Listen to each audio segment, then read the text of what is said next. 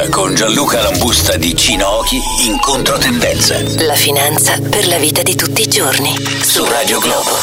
Perché non riusciamo a risparmiare denaro? Perché non siamo mai in controllo delle nostre finanze? Nella maggior parte dei casi questo avviene perché non guadagniamo abbastanza per poterci permettere a fine mese di mettere del denaro da parte ed è il motivo per il quale cerchiamo sempre di guadagnare di più. Ma posso assicurarvi che anche nell'ottica in cui si guadagna più denaro, l'essere umano tendenzialmente non riesce ad avere una parte del proprio reddito a fine mese libero e dedicato solo ed unicamente al risparmio. Per assurdo il problema diventa sempre più grande per le persone che guadagnano di più. Non scherzo dicendo che conosco persone che guadagnano 15.000 euro al mese e non si riescono a mettere un centesimo da parte a fine mese. Perché accade tutto ciò? Io cerco di utilizzare una regola che mi è stata trasmessa in una piccola parentesi della mia vita in America.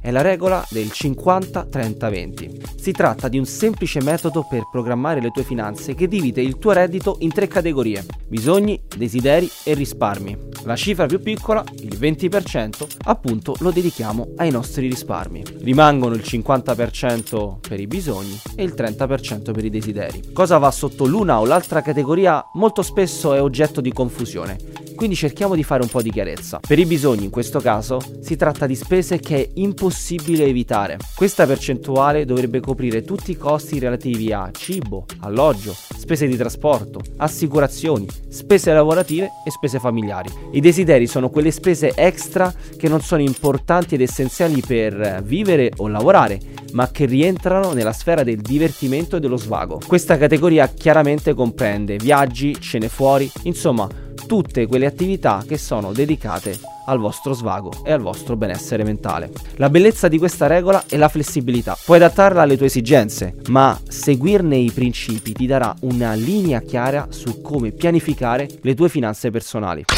Era in controtendenza. Per saperne di più, vai sul sito cinochi.com. Radio Globo.